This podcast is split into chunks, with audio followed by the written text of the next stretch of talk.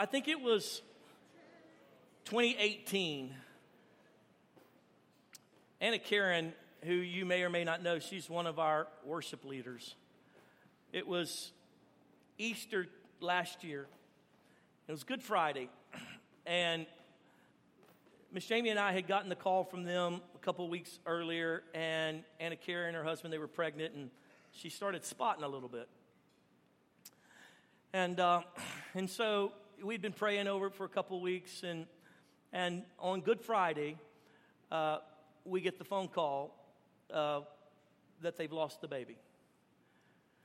And now, Easter is kind of like the Super Bowl for church life because most of you, you'll go to church at Christmas and Easter, and then since your nephew's being baptized, you come today. And so um, I'm just picking on you. But, we, but at Easter, we do like five services just to accommodate, you know, the large number of folks who will come to an Easter service. So it's a big deal for us, and we have our best teams up, and, and I try to preach the best message ever. I don't always get there, but it's, it, I try. Uh, but, and so here, Anna Karen, one of our, our main worship leaders, has lost her baby on Friday, Good Friday. So we come to services Sunday morning, and I walk in, and they start worship, and I see Anna Karen on the stage. She's right there. And I'm like, What are you doing? What are you doing? What are you doing? Like, you just lost your baby.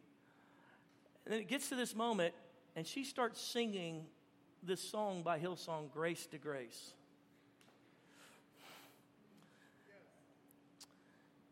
If having my heart was worth your pain, and that love found my soul worth dying for, how wonderful, how glorious my Savior's scars from death to life and grace to grace. And she starts singing from grace to grace. I lose it. Jamie looks over me and I'm like, don't look at me, don't look at me, it's gonna get worse. And I'm just, because here's this beautiful young lady, their, their first baby, and, and, the, and, and that baby dies just two days earlier on Good Friday. It's supposed to be Good Friday, not Bad Friday. And here she is leading us in worship And a song of all songs that if you had all these scars just for your love for me, then I'm going to keep loving you no matter what happens. That's kind of the gist of the song. And in that moment, as she's leading worship, I, I just, I just, it hit me. See, Anna Karen understands something that many Christians don't. And that is, is that He is good and that He is God and He's worthy of my praise and my worship no matter what happens to me or around me, whenever, no matter what's coming against me. He is still King of Kings and the Lord of Lords. And yet will I praise Him no matter what comes against me. It was something to behold. She lived out the sermon right there in front of me. I was like, she's the preacher today. She's living out real Christianity. And I want to show you just a couple months ago a picture of Anna Karen, her husband, and their new little baby.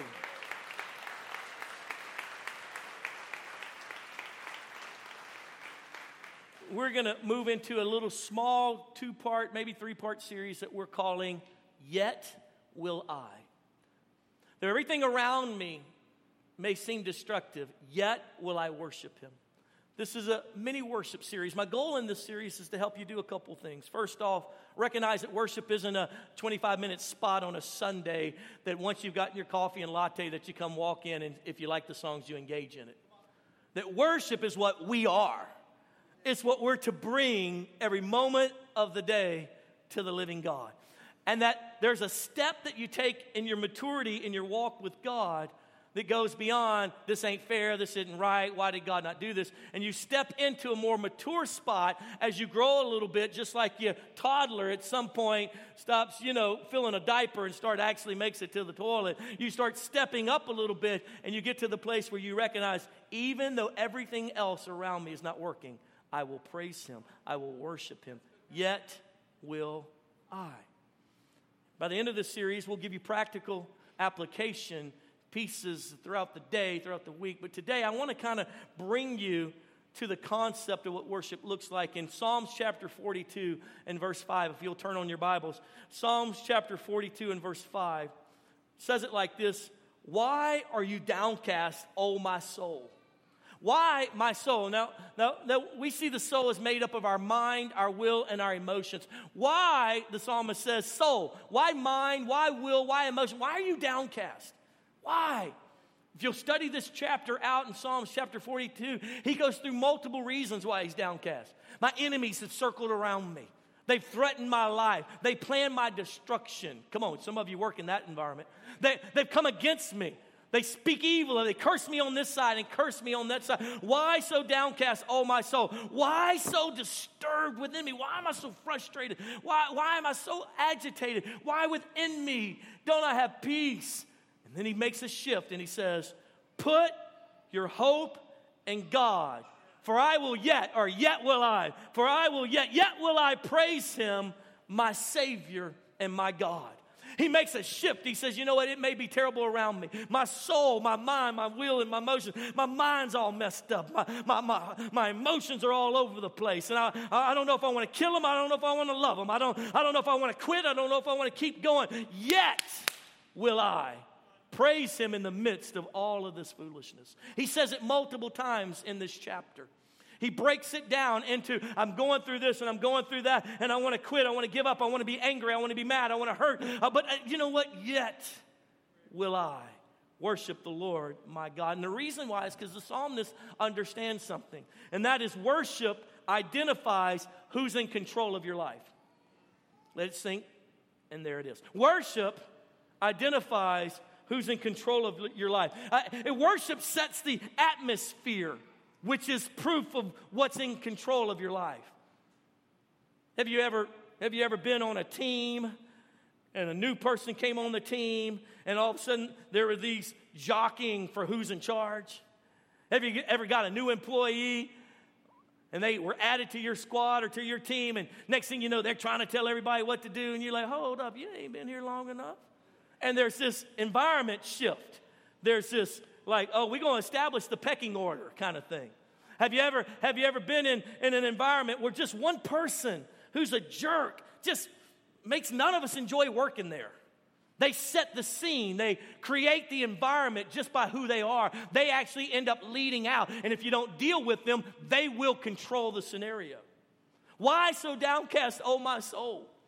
Why am I downcast? What am I allowing to control my environment? What am I allowing to put, put, put me in a place of funk and frustration when I know He's the King of Kings and the Lord of Lords and He holds me in the palm of His hand? And this is but light, momentary afflictions. They will pass away and they have no meaning when it comes to the end of it all. I'll stand before Him. He'll embrace me and say, Well done, good and faithful. Why am I so frustrated that I can't get this tire changed? Why have I stopped believing and trusting in God in this moment? Oh, my soul shift and worship God. An act of my will. That's what he's teaching us in this piece. See, because whoever, whoever is standing there controlling the environment controls the direction. That's why the Dallas Cowboys had to get rid of T.O. Arguably one of the greatest wide receivers in the history. The guy's amazing. But T.O. got this attitude there towards the end with the Cowboys. Throw me the ball.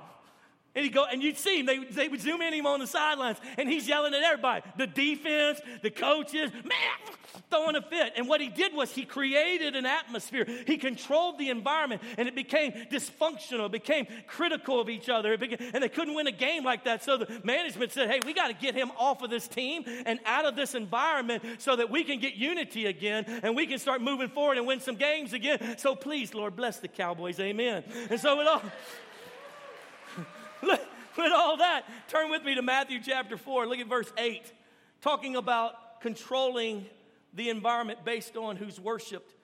Matthew chapter 4 and verse 8, it says, And again, the devil had this moment with Jesus. Satan takes Jesus out. He tempts him two or three times. And on the third time, it says, The devil took him to a very high mountain, verse 8 of Matthew 4, and showed him all the kingdoms of the world and their splendor. All this I'll give you, he said if you will bow down and worship me. And Jesus looked at him in the face, verse 10, and he said, Away from me, Satan, for it is written, Worship the Lord your God and serve him only. When I was a baby Christian, I first got saved and I read that, I was like, dude, You mean you could have went away from the cross and just like, I bow before you, I don't really mean it, okay? Why not do that? Because I didn't understand that whoever you let control the environment is who you worship. It's who you let lead out and set the pace for your soul, mind, will, and emotions. And Jesus said, I will not, because there's only one to be worshiped. The living God is who we worship, and only Him. What happens many times is our environment gets controlled by the fact that we work with a person who's wicked. I tell people all the time, why are you mad about that? That person doesn't know Jesus. Before I knew Jesus, I was rude and critical and steal from you, cuss you. Yes, I was, yeah, I was perverted. They only perverted because they don't know Jesus. Why are you letting them dominate the environment? Some of you know my pop. He's an amazing man of God.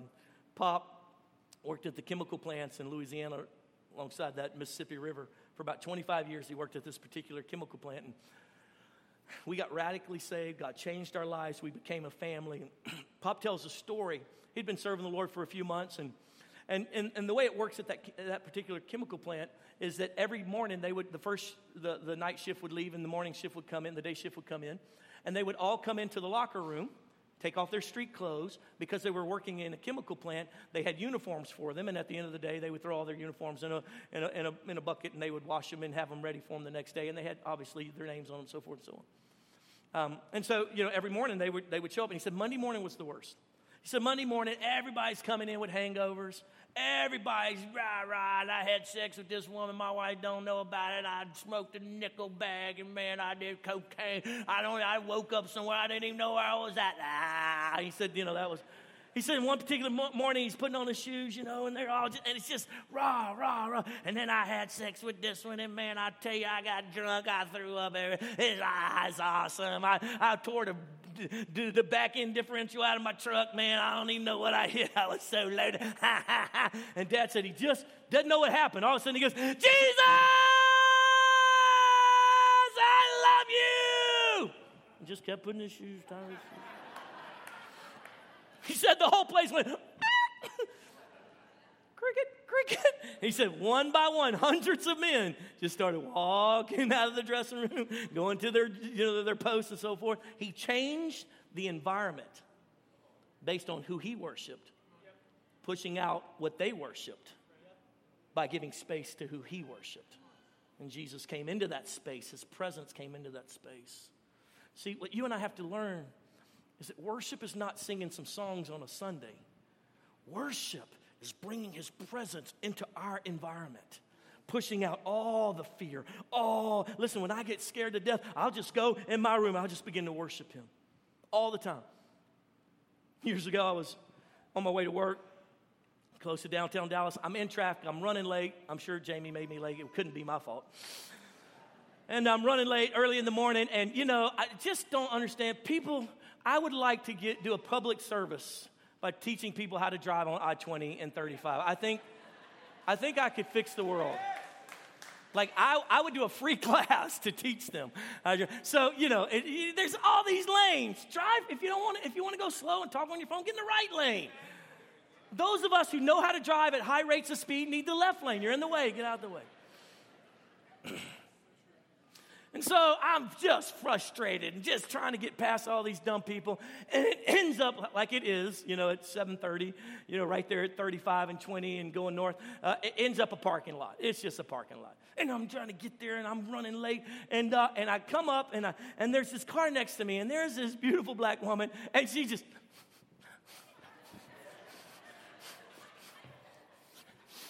she's and she's got her windows down. So I'm like, what is she listening to? She gets my attention. So I roll my window down and she says, Take these shackles off my feet so I can dance. I'm going to praise him.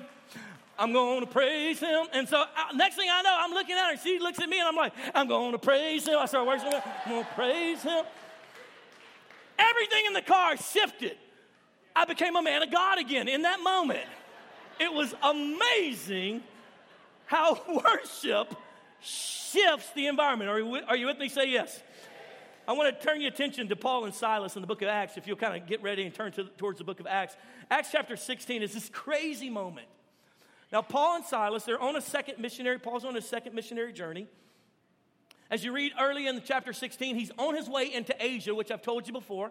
Had he gone into Asia, Asia would have got the gospel before Europe.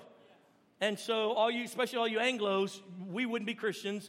It would be more Chinese and all these other guys would be Christians bringing, uh, uh, coming to us to bring us the gospel later in, in, in the years to come. And so, and so God speaks to him. Literally, it says, and Jesus tells him, do not go into Asia, but redirects him.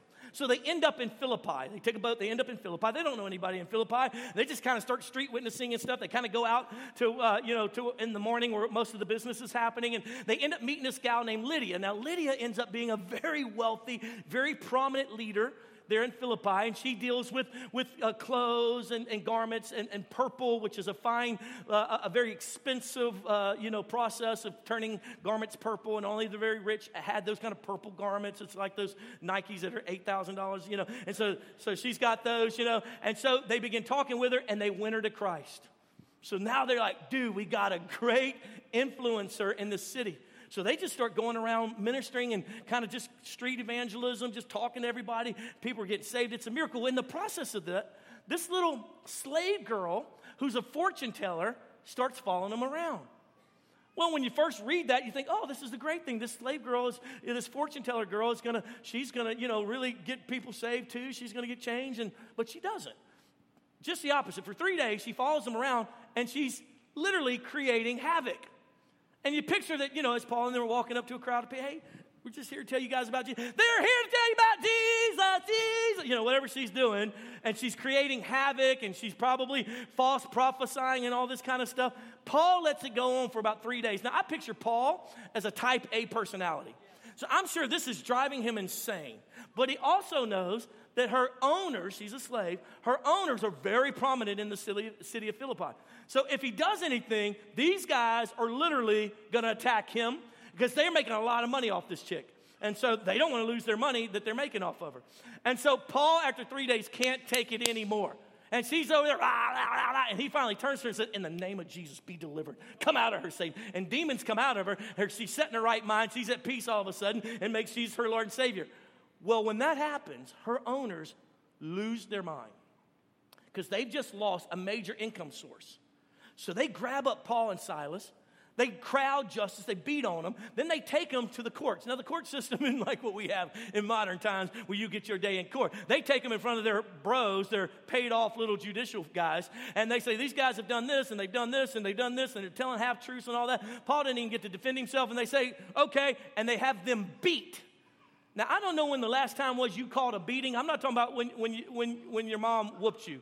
I'm not talking about that. Uh, well, if you're African American Hispanic, you might have got a beating, okay? All you little white people, put them in timeout. You just time buddy. I love all my black mamas. I got you time out. Come here. I'm gonna time you out right now. And so and so they beat on these guys. I'm sure they got broken nose, cracked ribs. They have them beaten. They beat them with clubs. And then they put them in prison. They put them in prison. And so I want to kind of pick up right there. And I know that some of you guys struggle with your ability to catch an image in your brain. So I'm going to create the image. Pastor Sean, come help me. So we're going to kind of be Paul and Silas in prison today. So they would have chained them to the walls and uh, probably chained their feet too. So they, they were sitting. oh, lost my microphone. Just kidding. And so they would have chained them to the walls. And then what would have happened is they would have been sitting there. Ooh, you almost pulled the wall down. I just want to point out to all you carpenters that I built this. just want to say that. And when it falls apart, you can say to me, Yeah, we know, Pastor. You shouldn't you st- stick to preaching. and so they're in this prison. Now, the Bible says it's midnight. Now, again, come on, put yourself in their scenario. They've been beat. I mean, they've got bloody eyes, broke nose, cracked ribs. They, they are exhausted. They've been beat on, they've been lied on. You talk about a bad day. I mean, you and I work out on the treadmill for 30 minutes and we can't move for three weeks, all right? So this is this is not that. This is a whole nother level of pain and being stoved up and broke down. And the Bible says at about midnight, Now, again, picture the type of prison they're in. They're not in a prison like you know. They ain't got no cable, there's no internet, there's not even any lights. Typically, these prisons were dug down in the ground. They're like cave dwelling type prisons. They'd build a top layer on top of it, but they would put it down in the ground. That way, there was really no place to go. And so, typically, the sewer of the city, the water would flow down into these low spots. So, they're probably sitting in water infested with rats. Uh, it's, it's, you talk about not clean. And so they're sitting down in this, and they put Paul and Silas in the inner, inner sanctum, kind of like the, the, the, place where no one, no one can get to. And it says that at midnight, they just begin to sing, they begin to worship. Oh, amazing grace, how sweet the sound that saved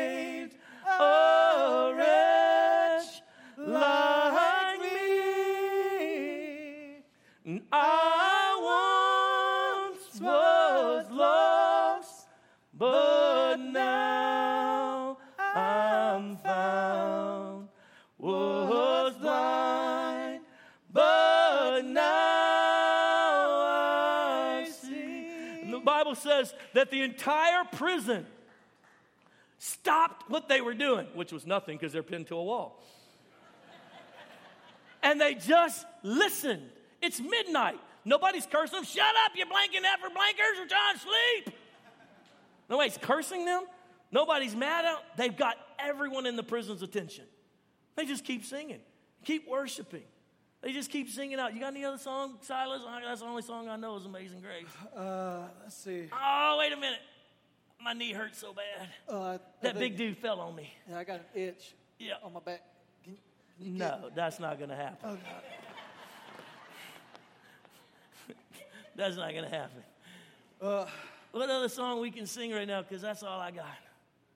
bless the Lord, oh my soul. That's a good one. Oh my It's hard to bless him right now. My ribs are hurting. Worship His His whole. holy I choose to bless you. Jesus. Sing like never before. And as they begin to sing Oh and they worshiped, all of a sudden Worship something happened.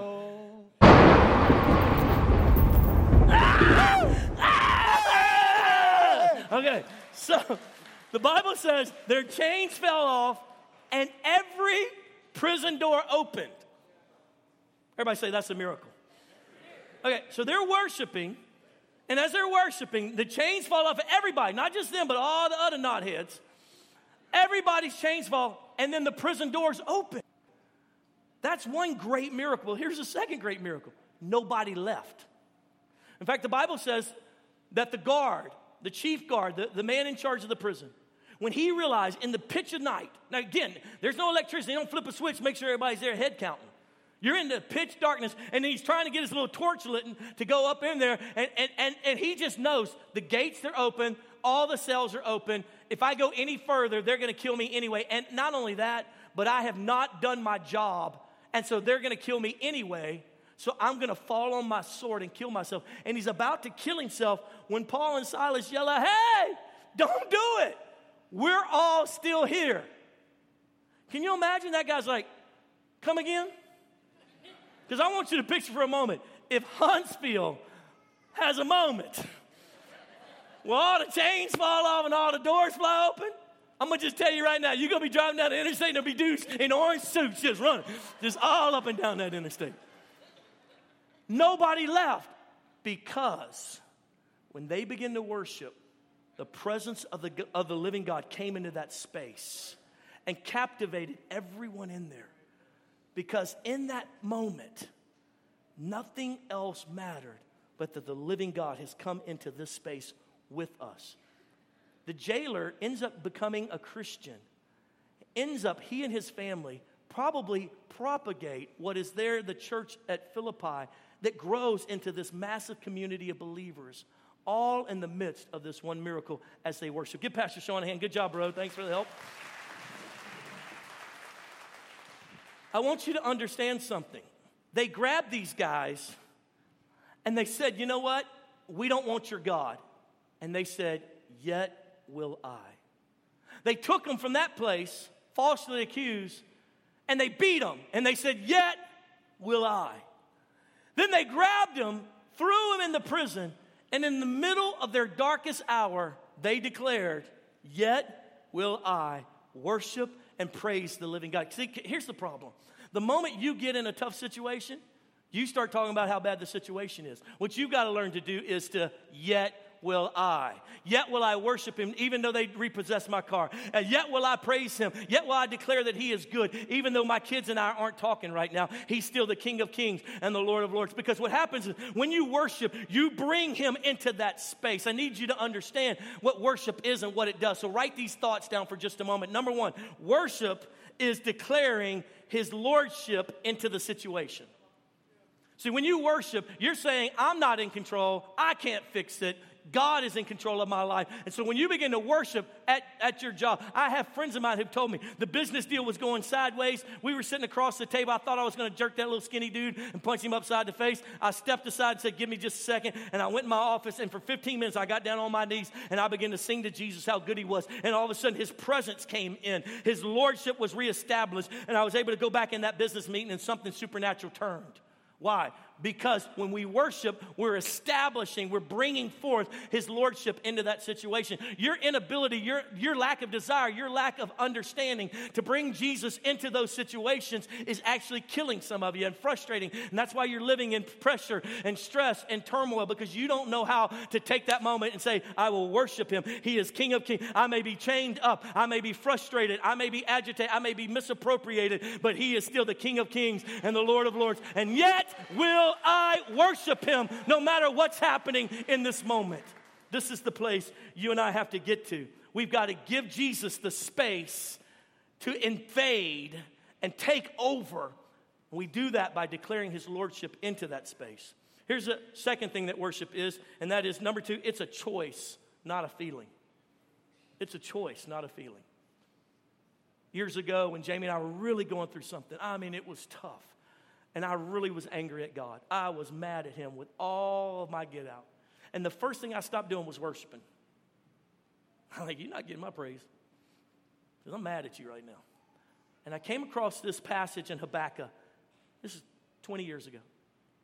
And it marked me. I want to read it for you today. Habakkuk chapter 3, verse 17 says, Though the fig tree does not bud and no grapes are on the vine, though the olive crop fails and the fields produce no food. Let me put it in your vernacular. Though my car won't start and I can't get to work. Though the money they said they were going to pay me didn't end up being the right money. Though I made this investment and it keeps falling apart and I'm broke as all get out and I don't know how I'm going to pay this bill. Though there are no sheep in the pen and no cattle in the stalls. Verse 18. Yet will I rejoice in the Lord. I will be joyful in God my Savior. See, the mature people I will be understood. No matter what the circumstances, no matter what the presence is happening around me, I will bring Him into that place by worshiping Him. Yet will I praise Him, though nothing's going right. Yet will I praise Him, though that everything's coming against me. Yet will I praise Him. You can't steal my praise. You can't take that from me. When I when I've met some of these back in the day, some of these people that were in prison because of their Christianity, I met some of these guys out of China, some of these guys that had been in Romania during the Cold War, and they were in prison for their Christianity. They kept telling me one thing over and over. All of them didn't even know each other. They said they could not steal my praise. They could steal my health. They could, they, they, could, they could starve me to death. They could beat me, but they could not steal my praise. I would keep praising. And it drove the guards insane until each of those guards began to give their lives to Jesus. Because they said, There's a power greater in you than what we understand. Yet will I praise him? See, we get to make that choice. You get to make that choice. Most people only know how to worship by feelings. If it feels good, oh, I like this song. This is my song. Mm, this is my groove. Mm. Oh, that's that white people song. I don't like that. Oh, that's too Latino for me. I can't do that. I can't do it. Seriously. That's what we deal with in the church all the time because we're multiracial, multi generation. Oh my God, the drums are so loud. Oh my God. Oh my God, oh my God, oh my God. See what I've learned to do? I've learned to worship no matter if I like it or not because it's a choice, not a feeling. I get to make that choice that He's Lord. I'm bringing His Lordship into that. I make that choice. Would you help me make some choices today? When the bills are stacking up, yet will I. Say it with me. When the bills are stacking up, when the kids have lost their minds in the minivan, I feel like I'm gonna stab them all. When sickness is attempting to dominate my body, when the relationship has lost its love, when they shut down my job, when they say I'm a loser, when they come against me, when the bill collector's coming, I ain't got the money, when my husband don't act the way he's supposed to act, when the church don't act the way it's supposed to act. I will worship him because he is the King of Kings and the Lord of Lords, and I choose that I'm put him in the throne of my heart to determine the environment all around me. I let him set the pace, not the circumstances set the pace of my environment. Here's the third thing you got to learn about worship, and that is that worship is an activator of miracles. It's an activator of miracles. I'm gonna let that sink for a second, and there it is. It's an activator of miracles. Paul and Silas began worshiping, and that activated something. It activated miracles. You say, well, how does that happen uh, doctrinally? How, do, how does that happen? Well, let me, let me just help, help you understand. Worship breathes faith into the destructive situations because I say He's good. I love you. You're God. It don't matter what's going on. You are Jesus, and I love you. And I've never seen the righteous forsaken nor his seed begging for bread. I know this one thing that no matter what comes my way, I will serve the Lord all my days. I know this that He holds me in the palm of His hand, and no one can pluck me out. I know this neither heights nor depths nor principalities can separate me from the love of God. And as you begin to speak that, sing that, rejoice in that, praise that into the circumstance, what that does is it breathes life into faith. And we know, if you study the scripture, that if you have the faith of a mustard seed, you can say to that mountain, Be thou removed and cast into the sea. So you see faith completely being the thing that connects to the supernatural. All the, Jesus says, because of your unbelief, that's why we couldn't do that. It's because of your faith, that's why she's healed. Because of you guys' faith, that's why this, this man this man is going to get set free. Because the, the four crazy friends. Good job, guys. Faith. But what activates faith is when you begin to worship. Because what you're saying is, you know what? I can't do it in my own strength. I can't make this happen. I can't make her love me again. I've blown this too much. So I'm just going to worship you. I can't fix this job situation. These guys are a bunch of idiots. I can't help these guys. I can't make I can't argue it into them to where they'll go, "Oh, you're right. We've been wrong of kings of time." When's that ever happened? So what I'm going to do is I'm going to sit here. I'm going to worship the King of Kings and the Lord of Lords. That's going to activate faith and miracles are going to come as a result. You don't believe me? What about in the Old Testament? When they came, against, the children of Israel came against one of the greatest military obstacles ever the Great Wall. This great wall that no one's been able to penetrate, the wall of Jericho. There, no one can get past it. All their strategies can't get past it. No one's been able to conquer this, this group of people. And God says, I can do it for you. What I want you to do is every morning wake up, get the worship team out there, get the Ark of the Covenant, get all the military people in line behind the worship team, and everyone, including the soldiers, march around the thing singing to me and shouting that I'm the King of Kings and the Lord of Lords. Now, you get you a Special Forces Navy SEAL Green Beret, and he's got all his gear on. You know they love their gear. They love their gear. I'm gonna tell you right now, that's what they all about. It's the gear. In this pocket, I can kill you with this thing right here. This pocket right here, right here. My ankle, gonna kill you. I got, I got more. It's fun to watch those guys try to go through security, and they got all this stuff, right? And so, don't worry about your stuff today. For the next seven days, we're gonna march around singing. You are good, good, oh, and worship. Can you imagine the opposing force of special forces and military personnel on top of that wall as they look down at these dudes? Like, dude, what are you doing? you gonna sing us to death. All right, it's working. Okay, none of y'all sing. Y'all suck. Go home. You're killing us. Can you imagine? And they're marching around, dude. You so, ooh, you so lucky. You're so lucky. God tells them, I want you to worship around it. Seven times, and at the last one, you shout and yell, and I'm going to bring the walls down. And the Bible records that when they yelled and shouted and praised and worshiped on that last day, that these walls came falling down.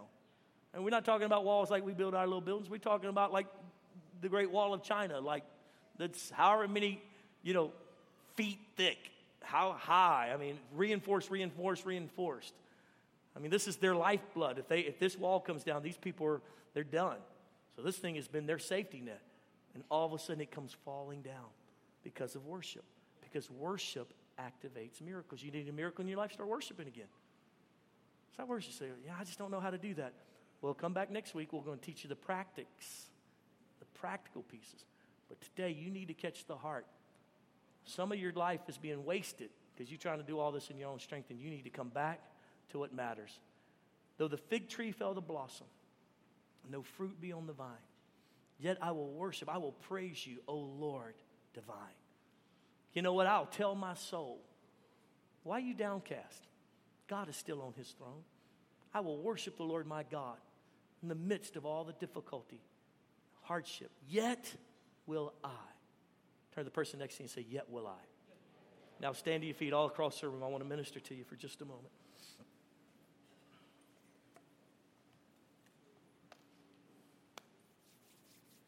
Would you just bow your heads with me for just a moment? Close your eyes. On, just bow your head, close your eyes. If you're new to us, I don't have you do that because we send little elves around to rob your purse while you're not looking. We, I do that so you can just concentrate. So you can just kind of have a moment with the Lord.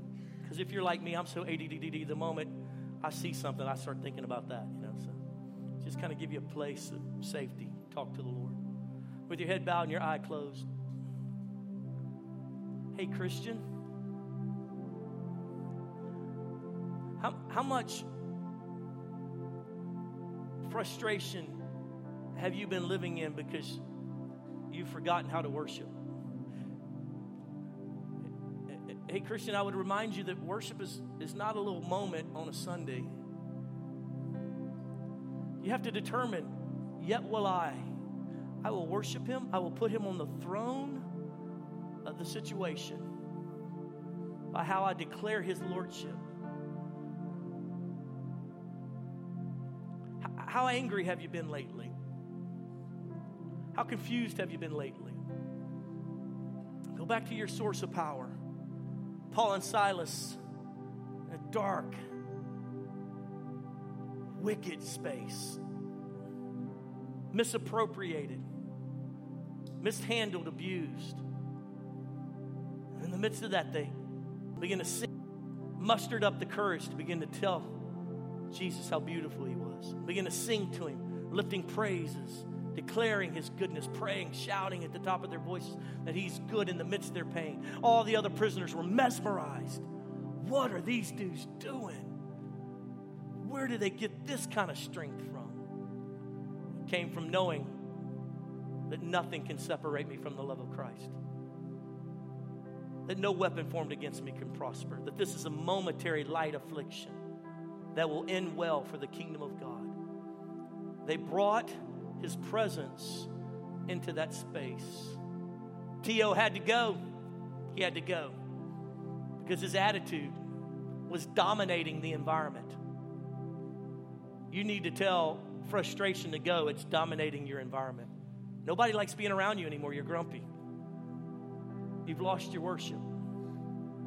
You're hard to deal with because nothing's ever satisfactory because you're angry on the inside, putting back on the throne of your heart through worship.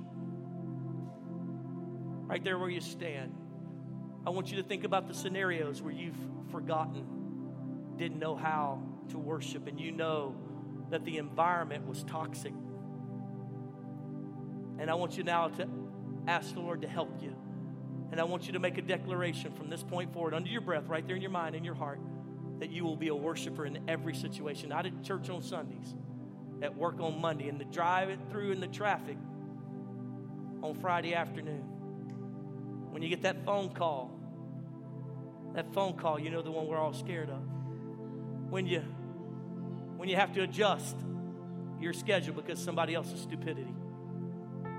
Yet will I praise him yet will I worship him. Would you make that declaration right now under your under your voice to the Lord? Father, I pray right now for our people, those watching by way of live stream, those that are other campus. Lord, I pray right now that our people, Church on the Hill people, would have a yet will I attitude. Lord God, that these men and women would be worshipers. That, Lord God, that they would see the miraculous on a daily basis. That they would know your lordship. That they would declare your lordship into the areas that seem so, so hurtful, so harmful, so toxic. God, I pray right now in Jesus' name that the people of Church on the Hill, that their friends and neighbors and coworkers say, I don't know why. It's like no matter what comes against you, you still have joy. You have, still have peace. You, you seem like, like nothing phases you. And they'll be able to say, Yeah, you know why? Because I walk in faith because the God that I serve holds everything in the palm of his hand so I can worship freely. Nothing, nothing will imprison me.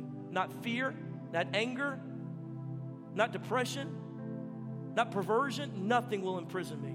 I am free and free to worship him. Father, I thank you right now that you are freeing us and delivering us. Now, with every head bowed and every eye closed, if today you say, Pastor, I'm not a Christian. If I died, I, I wouldn't go to heaven. I'm pretty sure Jesus, He wouldn't let me in. Friend, I got such good news for you. He's not mad at you. He died on a cross 2,000 years ago just to get you. He paid the penalty for our sin. And, and, and, can I just say this about you? You can't be too, too horrible of a person. You've got to have some kind of love for God in your heart because you came here today. You're watching this podcast today. You had to have some kind of desire for God. You, no one confused you. No one tricked you. You didn't think this was a club when you pulled up. You didn't wake up on a Sunday morning and get dressed nice, go to a book reading. You knew this was a church and that God would be here. So that shows that you do want God in your life. And I want to help you with that.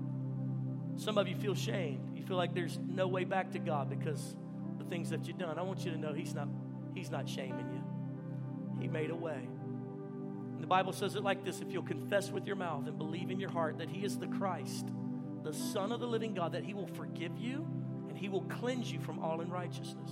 Now, the expectation of that is that because you confess with your mouth and believe in your heart, that, that you started a brand new relationship with Jesus, and that love relationship then begins to help you grow out of the, the lustfulness and the anger and the hatred, and you, you, you just kind of, those things kind of start falling off as you grow with Him.